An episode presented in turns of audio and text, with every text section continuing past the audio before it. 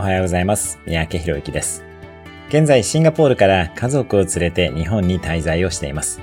子連れで東京の街を歩いていると、中国やシンガポールに比べて圧倒的に子供に冷たい社会だなと感じざるを得ません。